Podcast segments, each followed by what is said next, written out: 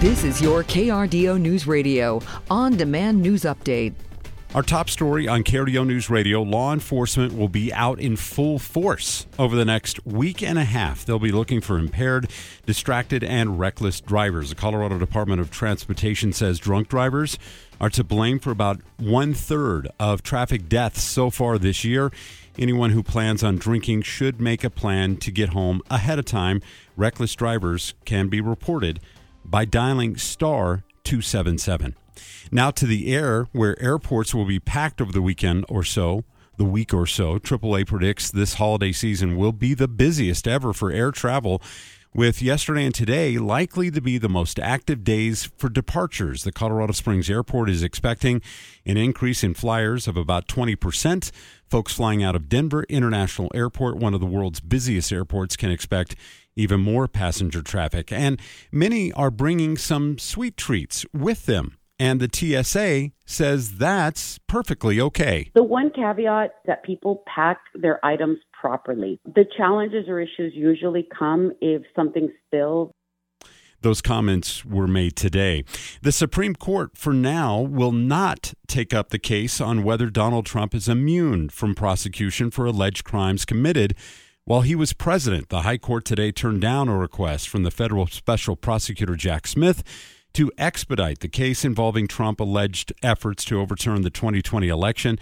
The Supreme Court order today means that there is a growing chance that Trump's federal trial will not end before the 2024 election.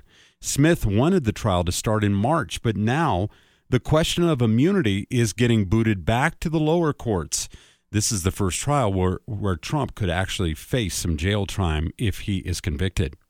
A Colorado Springs foster father is being sentenced for committing sex crimes against children.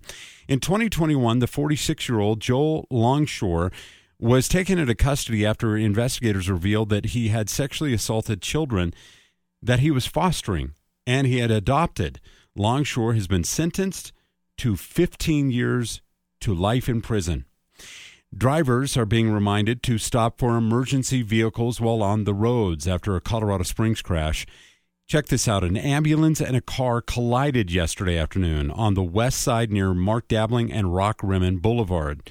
The crews were taking the patient to the hospital. Another ambulance arrived to continue that transport. No one was hurt, but the car had to be towed, and the ambulance suffered front end damage.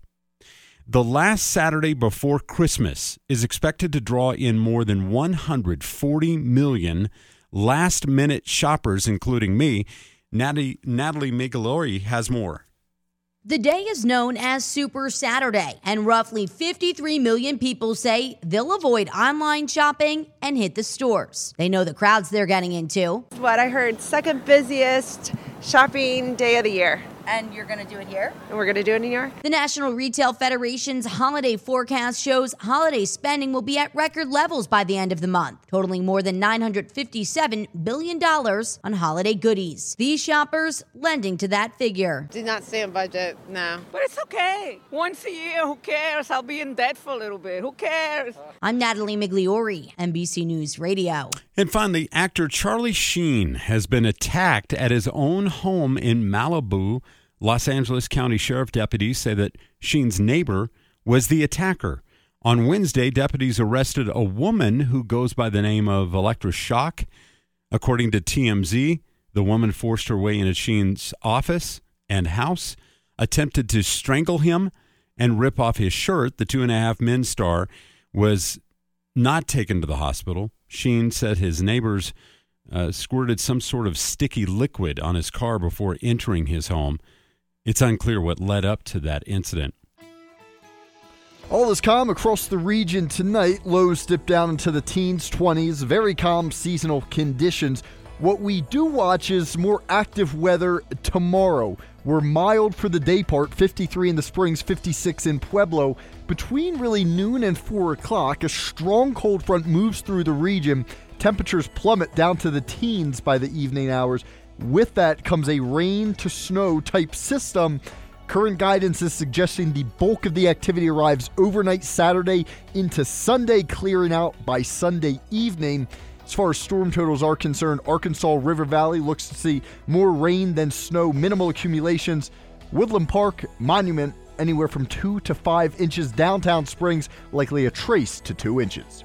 From the Storm Tracker 13 Weather Center, I'm meteorologist Joe Rook.